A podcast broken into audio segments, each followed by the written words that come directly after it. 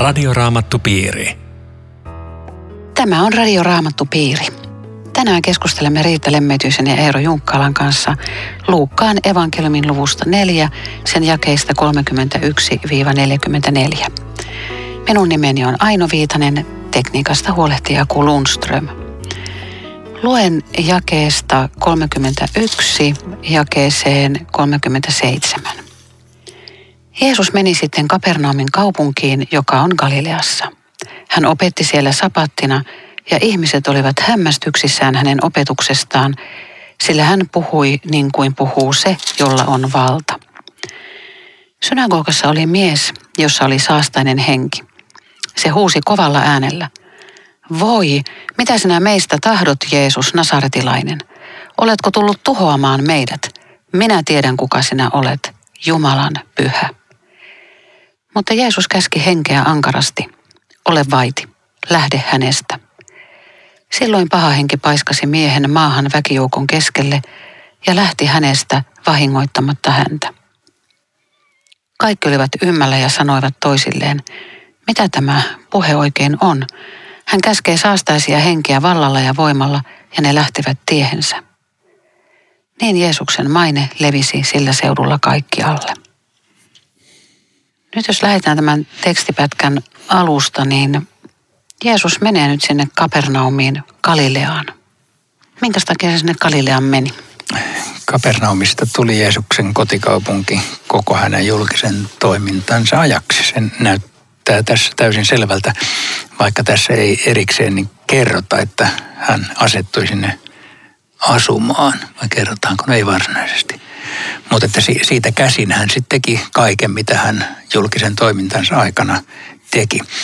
Tämä Galilea on sikäli kyllä jännä, että äh, Natanalhan kysyi kerran, että voiko, no se kyllä hän kysyi, että voiko Nasaretista tulla Olla, mitään, mm. mitään hyvää, ja se Nasaretkin on Galileassa. Eli vähän hämmästeltiin, että eihän Galileaan liity oikein Messias-profetioita, mutta kyllä sinne liittyy ainakin yksi, joka on Jesajan kirjassa – siellä joulun profetioiden tiimoilla. Jesaja 8.23, jossa sanotaan, että Herra vei aikanaan kunnian Sebulonin ja Naftalin mailta, mutta kerran hän taas palauttaa kunniaa merentien, Jordanin takaisen maan ja muukalaisten Galilean kanssa, joka pimeydessä vaeltaa näkee suuren valon. Eli, eli tämä profetia ilman muuta niin kuin johdattaa meidät Galileaan Messiaan paikaksi. Siis näiden Jerusalemin pyhien ja kirjanoppineiden ja fariseusten näiden mielestähän tämä oli niin kuin vähän pahennusta herättävä, koska niistä ihmisistä sanottiin siellä päin, että ne on, ne on kansa, joka ei lakia tunne. Se oli pakanoiden ympäröimää. Että vähän niin kuin Jumalan selän takana ne ei ainakaan minkään taivaaseen pääse, ne on sitten semmoista vähän huonompaa sakkia. Mutta tätä, tätä näkökulmaa ajattelee, niin tämä on jotenkin niin riipasevaa kuin pitkin evankeliumia, että Jeesus aina hakeutuu sinne, missä on niin kuin tavallaan ihmisnäkökulmasta semmoisia, että no eihän noista mihinkään ja älä nyt tuohon uhraa aikas. Koska siellä oli ne ihmiset, jotka häntä tarvitsi ja sitä varten hän oli tullut. Et on kyllä yhä uudelleen puhuttelevaa, että sä löydät Jeesuksen tänäänkin syntisten joukosta. Jeesus opetti sapattina nyt jollekin kuulijalle voi herätä kysymys. Me ollaan joskus tätä käsitelty, mutta käydään vielä läpi. Mikä on sapatin ja pyhäpäivän ero? Minkä takia me vietetään pääsääntöisesti pyhäpäivää sunnuntaina? Niin se, että Jeesus vietti sapattina, se oli tietenkin täysin selviö, koska hän oli juutalaisen kansan jäsen ja, ja sapatti oli sapatti, koko vanha testamentti satsaa paljon siihen, että sapatti on se päivä, jonka Jumala on valinnut lepopäiväksi. Silloin käytiin synagogassa ja silloin Jeesus kävi synagogassa, siinä ei ole pienintäkään epäilystä. Mutta tilanne muuttui olennaisesti sinä sunnuntai-aamuna, jolloin Jeesus nousi kuolleista. Kaikki tekstit sanoo viikon ensimmäisenä päivänä ja ylösnousemus vaihtopäivän. Niin, että jo apostolin teoissa ja kirjeissä me nähdään, että kristillinen seurakunta alkoi pitää omia kokoontumisiaan viikon ensimmäisenä päivänä, joka on äärettömän radikaali muutos, vaihtaa Jumalan säätämä pyhäpäivä mm. toiseen. Ja tämä on yksi ylösnousemuksen kaikkein merkittävimpiä todisteita, jos näin halutaan sanoa siis, että, että se tapahtui tästä syystä. Mm. Ja ihmiset hakeutuu sapattina synagogaan. Ja tämä on minusta mielenkiintoista, että siis Jeesus opetti, se oli oikeus, joka hänellä oli, eikö vaan? Siellä saattoi kirjoituksia lukea ja opettaa juutalainen. Mutta tota, tämä ihmisten huomio, hän puhui niin kuin puhuu se, jolla on valta. Jossain muualla evankeliumissa sanotaan, hän ei puhunut niin kuin kirjanoppineet.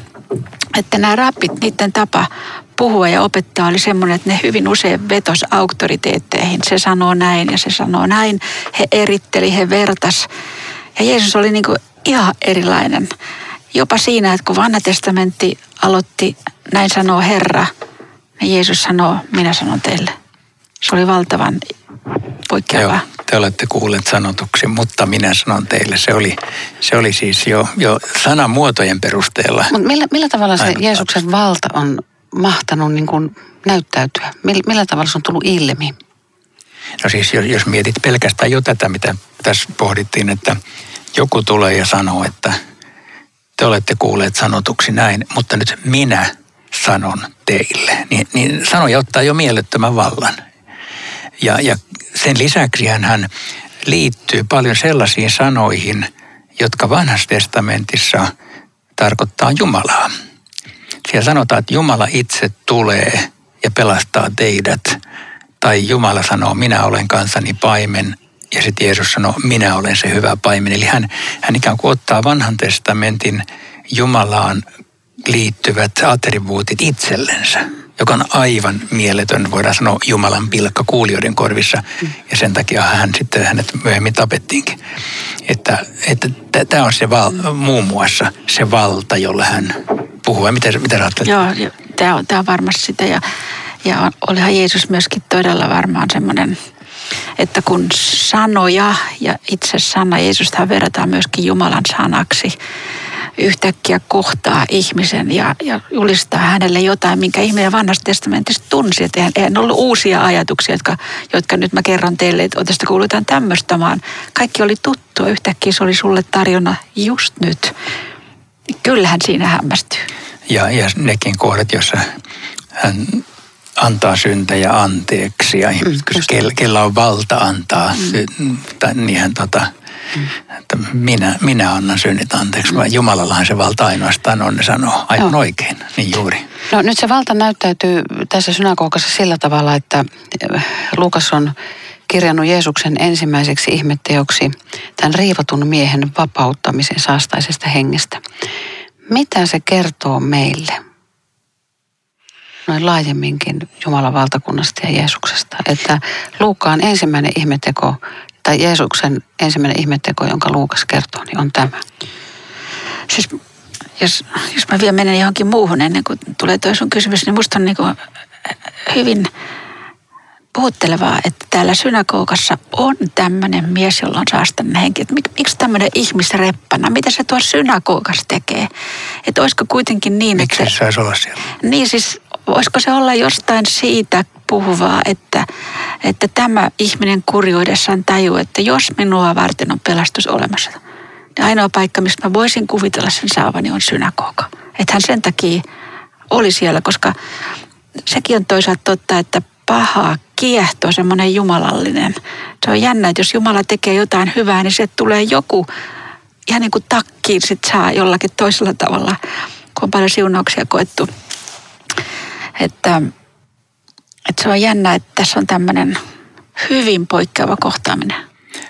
Joo, ja tosiaan, että se on sijoitettu ensimmäiseksi parantumiskertomukseksi, niin kyllä sillä on joku merkitys. Siis eh, Jeesushan omaa toimintaansa kuvailikin sanomaan, että Jumalan valtakunta on tullut lähelle ja, ja julistakaa evankeliumia, parantakaa sairaita, ajakaa riivaajia ulos. Se oli, se oli osa hänen tätä mandaattiansa, jota varten hän tänne tuli ja varmaan se viesti oli siis ainakin se, että hänellä on valta pahan yli. Mm. Et siis demoneilla ei ole tässä maailmassa sellaista valtaa, joka voisi missään käänteessä ylittää Jeesuksen vallan. Mm.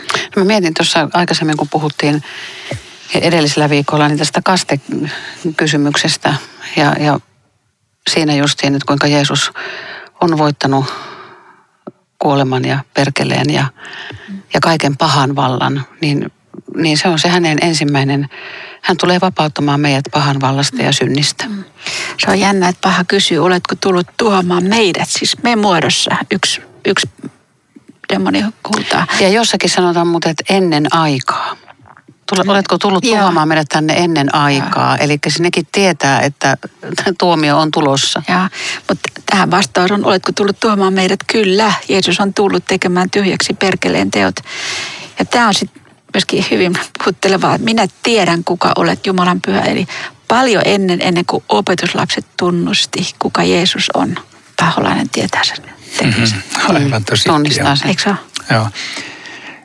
Mun mielestä tässä on hyvä tämäkin asia muistaa, että tämmöinen demonien riivaama ihminen, niin se, se on eri asia kuin ta, syn, ihminen syntien kiusaamana. Siis jokainen meistä on, on syntien houkuttelema kiusaama ja lankeamme syntiin, mutta tämä on eri asia. Siis, mm. Siis se on ihan vielä, että niin kuin demonit ikään kuin puhutaan possessiosta niin kuin tavallaan ottaa haltuunsa jollain tavalla sen ihmisen.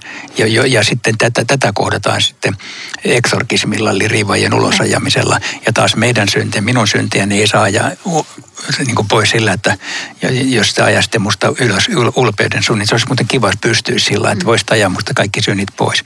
Ja tällaista opetustahan on jo, joissakin piireissä ja jossakin, että yleensyöni henki ajetaan pois ja tämmöistä, että ikään kuin ulkostetaan se ihmisen oma vastuu. Joo, todellakin. Ja, ja on semmoista teologiaa ja hengellisyyttä, jossa, jossa käsketään vähän niin kuin Jeesus, käsketään sairautta – väistymään ja tätäkin, Joo. tätäkin voisi pohtia. Että... Joo, jotkut ottaa Jeesuksen kovista sanoista mallia ja opettaa sillä tavalla, että sairaita parannetaan käskemällä. Käsketään kuumetta, nuhdellaan henkiä ja, ja että siihen haluttuun lopputulokseen päästään, kun ollaan käskeviä, eikä, eikä kysymys sanalla niin kuin kyseenalaisteta sitä, eikä sanota, että tapahtukoon sinun tahtosi, koska silloin me epäillään sitä ja, ja sitten jos me niin kuin kyseenalaistetaan sen, niin me maailmankaikkeuteen levitetään semmoista negatiivista ainetta. Tässä on ihan tämmöinen tietty oppirakennelma takana. Mm. Mutta että tähän me voidaan sanoa nyt jotakin ihmisille, jotka epäilee. Sanotaan jotakin. Joo, mä sanoisin tuohon, että ei meillä ole sellaista käskyvaltaa. Meillä on valta rukoilla. Jeesuksella valta käskee. Et tota, Eli tämmöiset rukoukset, että Jeesuksen nimessä nyt syöpä lähde siis, pois. Niin... Joo, siis mä, mä en nyt tiedä, pitäisikö tätä sanoa ihan kategorisesti, koska, mutta että pääsääntöisesti mä ajattelen näin, että me rukoilemme ja, ja me myöskin liitämme se, että tapahtukoon sinun tahtosi, me emme tiedä, mutta me voimme siis rukoilla sairauden puolesta, me voimme rukoilla riivaajien puolesta ja, ja me voimme siis... riivattujen ihmisten puolesta. Kyllä, ruko, rukoilla, että se riivaajahenki lähtisi. Sitä mä nyt en osaa tässä ihan sa- sanoa ikään kuin kategorisesti, että jos, jos ollaan tämmöisessä riivatustilanteessa, että voiko siihen tämmöisiä käskysanoja liittää, onko sulla riittää joku käsitys tästä asiasta? Mä, mä, mä katsoin tota, tätä kysymystä miettien uutta testamenttia, että onko opetuslapset noudattaneet tämmöistä käytäntöä, että ne käskee. Ja, ja mä en löytänyt muuta kuin yhden, jossa Paavali käski sitä taikuus- tai noituushenkeä olevaa orjatyttöä, että, että se paholainen lähti hänestä. Se on ainoa kerta. Missään ei sairauksia käsketä lähtemään. Eli he oli kyllä ihan varovaisia eikä tämmöistä etuoikeutta ottaneet, että nyt he vois käskeä niin kuin Jeesus, koska Jeesushan käski myöskin tulta ja merta ja, ja tota, te, tehdään nyt sitten sama tässäkin, niin ei, ei onnistu. Ja se on se joku ylipapin pojat, jotka rupes matkimaan, että minä vannotan teitä sen Jeesuksen nimessä. Ja sitten se paha henki kävikin niiden kimppuun ja runteli ne. Joo, ja sitten toisessa yhteydessä Jeesuksen opetuslapset yritti, mutta ei epäonnistu. Ei epäonnistu. Joo. Että tota, kyllä, kyllä mä siinä mielessä semmoista nöyryyttä, siis rohkeutta toisaalta, että kohdataan nämä asiat Jeesuksen vallalla ja voimalla, mutta nöyryyttä rukouksessa, että mm. Jumala tekee jutun ja me ollaan palvelijoita. Tämä on Radioraamattu Piiri. Ohjelman tarjoaa Suomen raamattuopisto. www.radioraamattupiiri.fi Jatkamme keskustelua Riitta Lemmetyisen ja Eero Junkkaalan kanssa Luukkaan evankeliumin luvusta 4 kestä 31-44. Minä olen Aino Viitanen. Tuossa hetki sitten puhuimme tästä Luukkaan kirjaamasta ensimmäisestä Jeesuksen ihmetteosta, jossa hän vapauttaa saastaisen hengen vallassa olleen henkilön.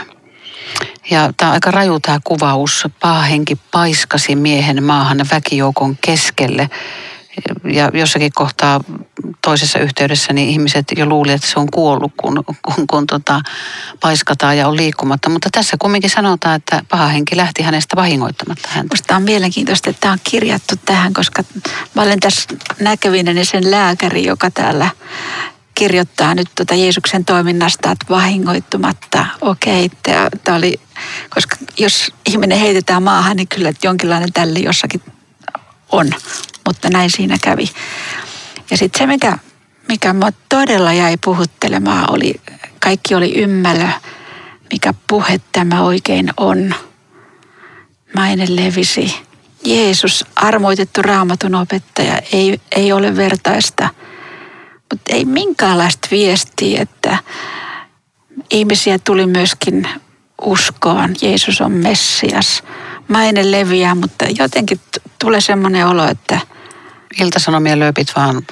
Tässäkö kaikki? Niin, ja että ihmeet eivät saaneet ihmisiä uskomaan. Se kyllä tulee täällä aika vahvasti siis läpi, että kapernaumilaiset juoksee perässä, mutta, mutta eivät usko. Että kyllähän se, se tavallaan se antaa meille viestiä siitä, että joskus, joskus sanotaan, että jos pairannissa sairaan tai jos kauheasti tapahtuisi, niin ihmiset uskoisivat ei ole muuten yhtään varma, uskoisivatko.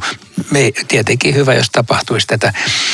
Mutta mikä näiden merkitys oli, mä mietin, että miksi Jeesus tätä teki, koska eihän hänen ideansa ollut se, että pitää kaikki Galilean sairaat saada terveiksi.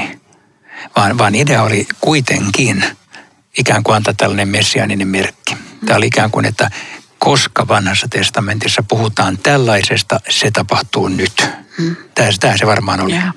Mutta jotenkin tämmöisessä hengellisessä työssä, kun on itse ollut mukana ja on, niin monta kertaa kun on joku tilaisuus, on nähty paljon vaivaa ja sitten tuntuu, että eihän täällä ollut oikeastaan mitään ja kukaan ei jäänyt juttelemaan edes, vaikka annettiin kutsu tulla Yhtäkään riivaaja ei parantunut. Ja... Niin, no joo, tämä olisikin vielä isompi juttu, mutta ylipäänsä tämmöinen pettymys on aika monta kertaa se, tilaisuuksien järjestäjille. Että et kyllä, kyllä tästä löytyy niin kuin Jeesus ja hengellinen tilaisuus. Mä, mä lohduttaa aina se, se Johanneksen kohta, mihin mä joskus viitannutkin, että et, et Johannes ei tehnyt yhtään ihmettekoa.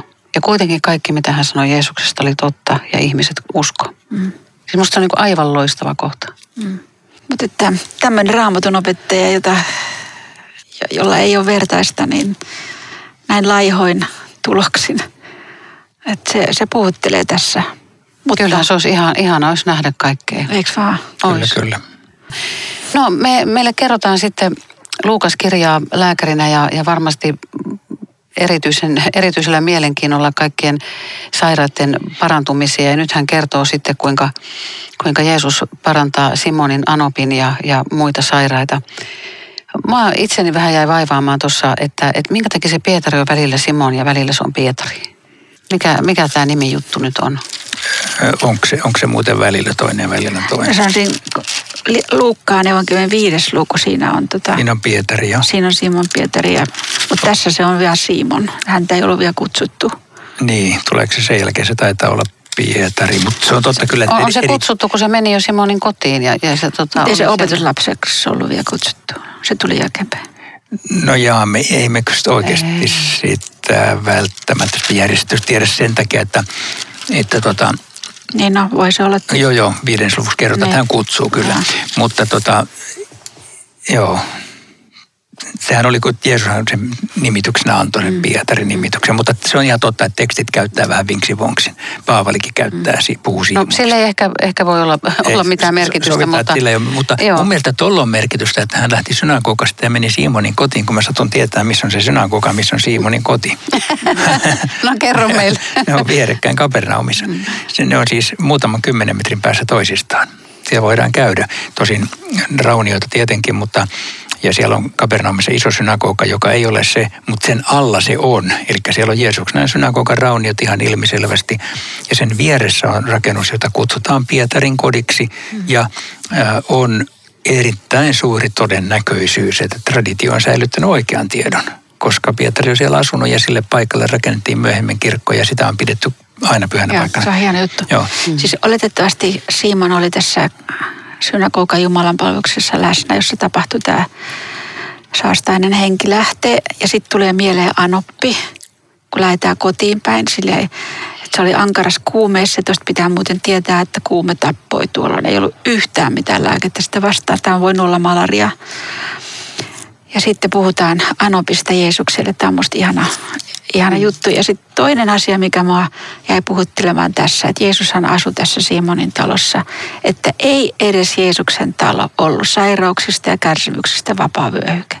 Siellä sairastettiin ihan niin kuin muissakin kodeissa. Joo, sä sanoit ohi mennen tuon faktan, jota Raamattu varsinaisesti ei sano, että asui tässä.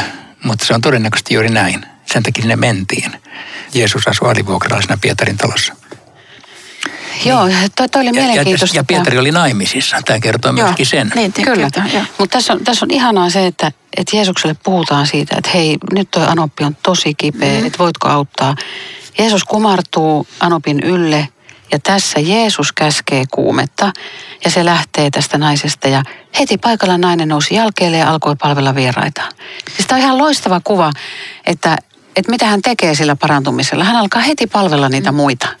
Niin ja kun ajatellaan, että kova kuume, että eihän kukaan ihminen tuosta noin vaan nouse tuota keittiöhommia, kun on ollut kova kuume, että tässä on ollut täydellinen ihme ja se on varmaan Luukasta puhutellut täällä kovasti. Ja, ja, ja tämän jälkeen on sitten Jeesuksen ympärillä ollut ihania muita naisia, jotka on nousseet jälkeelle ja palvelleet häntä, mutta, mm-hmm. mutta ihan mahtava ihme kaikkinensa. No sitten me törmätään tähän Messias-salaisuuteen. Tässä kerrotaan, että, että kuka missäkin taudissa tuotiin Jeesuksen tykö ja, ja hän paransi näitä sairaita. Ja, ja sanotaan jakessa 41, monista lähti myös pahoja henkiä, jotka huusivat, sinä olet Jumalan poika. Mm. Mutta Jeesus ei sallinut niiden puhua, koska ne tiesivät, että hän oli Messias. Minkä takia Jeesus piileskelee? Tämä on aika, aika hämmentävää, koska toisaalta näyttää, että hän halusi osoittaa messiaanisuutensa näillä ihmetteoilla, mutta sitten täällä on tällaisia kohtia useitakin, jos hän kieltää. Ja mä en tiedä muuta selitystä kuin sen, että Jeesus toisaalta halusi välttää ikään kuin ennen aikaista konfliktia Jerusalemin kanssa niin, että saisi toimintavapauden, vähän niin kuin iisimmin toimia. Ja toisaalta sitten tämä Messias-odotus juutalaisuudessa oli niin vahvasti politisoitunut, että, että Messiaan piti olla henkilö, joka tarttuu miekkaan ja jää roomalaiset pihalle. Jeesus ei ollut sellainen Messias, jolloin hän ikään kuin torjuu tämmöisen messiaanisuuden. Voisiko tämmöistä jotain? Ihan varmasti. Se tulee usein se kielto. Joo. Muuten tähän Anoppiin vielä, mä jäin miettimään semmoista, että kun Pietari ei tässä vaiheessa todennäköisesti oltu kutsuttu, niin voi olla, että, että Anoppi, joka koki tämmöisen ihmeen, ei pannu sitten vastaan, kun Pietari tulee kotiin ja sanoo, että kuule Anoppi, että mä olen lähdössä. Mä lähden Jeesuksen seuraan. Mä en, rupea, mä en kalasta enää mitään. Kyllähän siihen Anoppille nousee semmoinen huoli, että hetkinen. Mutta mut kun tämmöisen kokenut, niin ei, ei, ei pane Anoppi vastaan. Okei, toi on hyvä psykologi. Tämä on nyt rivien välistä, mutta kivasti, kivasti tuota ajateltu. Joo, Anoppi, jos muuten sanoo, että älä lähde jätkä Niin, olihan se kuitenkin iso siis firma, jolla perhe tulee toimeen. Muuten tämä lause, tämä on niin sydämeen käyvä tämä ja 40. Monien kotona oli joku sairaana, kuka missäkin taudissa. Onhan tämä niin totta tänä päivänä Suomen niemellä. Monien kotona on joku sairaana. Ja tämä on musta ihanaa, että vaikka Jeesus ei ole vielä meidän keskellä fyysisesti, niin aina kannattaa tuoda sairas Jeesuksen luo, siis rukouksin. Kyllä, ja tietenkin tässä on hyvä sanoa ääneen, että Jeesus parantaa tänäkin päivänä sairaita. Vaikka sitä ei siis tapahdu sillä tavalla, että tosta vaan ja kuka tahansa ja noin, mutta että sitä tapahtuu. Ja ihmiset rukoilee sairaiden puolesta, kirkossa rukoillaan sairaiden puolesta ja yksi toinen paranee. Vaikka moni jää parantumatta. Joo, se on todella ihmeellistä. Ja tärkeää on tietää, että sairaskin on Jumalan rakastama ja Kyllä. Jumala pitää hänestä huolta. Nimenomaan silloinkin, kun ei parane. Mutta ehkä, ehkä senkin voisi sanoa, että jos, jos ymmärtää Jeesuksen vain semmoisena, että no siltä voi saada terveyden. Mulla ei ole nyt muuta tarvetta. Ne on ymmärtänyt hänet väärin. Hän, hän ei ole sitä varten, että meillä fyysisesti menisi hyvin. Kyllä sitäkin, mutta ensisijaisesti hän on ihmisen vapahtaja ja, ja pelastuksen suoja. Voisiko ajatella niin, että, että koska Jeesus antaa syntejä anteeksi, niin se, se parantuminen on ikään kuin förskottia taivaasta ja, ja merkki siitä.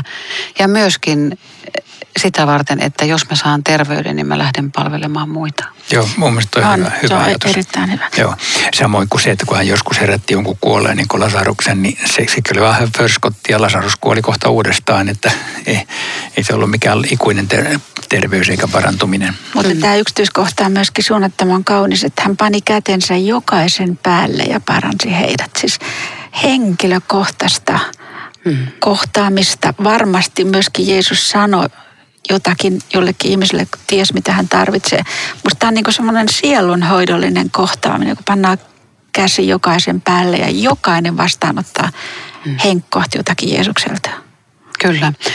Mutta Jeesus lähtee Kapernaumista, koska hän sanoi, että hänen on vietävä Jumalan valtakunnan ilosanomaa myös muihin kaupunkeihin. Ja, ja niin hän saarnasi sitten Juudean synagogissa. Mutta tuossa kappaleen alussa sanotaan jakessa 42, että päivän valjettua Jeesus lähti ulos ja meni paikkaan, jossa hän sai olla yksin. Mikä on aamuhiljentymisen merkitys? Siis ainakin Jeesuksesta voi todeta, että hän ei ollut mikään kestopuhuja tai kestoaktivisti. Että hän oli todella usein yksin Tää- hiljaisuudessa. Niin, ja, ja nimenomaan Luukas kertoo sen. Siis se, sekin on musta kiinnostavaa, en tiedä mitä se tarkoittaa, miksi juuri näin, mutta että Luukkaalla on monta mainintaa. Että hän vetäytyi pois ihmisjoukosta, halusi olla yksin keskustella taivaallisen isän kanssa. Se on myöskin hänen inhimillisyyttään, hänellä oli tämä tarve. Ja tietenkin se puhuu meille, että ota aikaa rukoukseen, vetäydy sivuun, ole hi- hiljaa Herran kanssa, tarvitset yksinäisyyttä. Jeesus muuten melkein aina vetästiin sieltä nopeasti pois, mm. että ei hän kovin kauan saanut nauttia siitä. Siis mä mietin, että koska se niin painottuu Luukkaan evankeliumista tämä rukoileva Jeesus, niin jos Jeesus tarvitsi niin usein rukousta, niin miten me voitaisiin väittää, että me tullaan vähemmällä toimeen? Et meitä ei ole kutsuttu vain Jumalasta puhumaan, vaan myöskin Jumalalle puhumaan. Radioraamattupiiri. Kiitos ystävät jälleen mukana olosta. Rukoillaan yhdessä. Jeesus, auta meitä erottamaan ajastamme aikaa sinulle. Auta meitä tutkimaan raamattua, rukoilemaan ja kuuntelemaan, mitä sinä meille puhut sanasi kautta. Siunaa meitä ja näet nytkin kuulijoissa sairaita ihmisiä, kipeitä, kuolemaa pelkääviä. Jeesus, ojenna kätesi ja vahvista. Anna sydämeen rauha. Ja jos hyväksi näet ja se sinun nimellesi kunniaksi koituu, niin paranna sinä. Aamen. Tavataan jälleen viikon kuluttua. Hei hei. Radioraamattupiiri. www.radioraamattupiiri.fi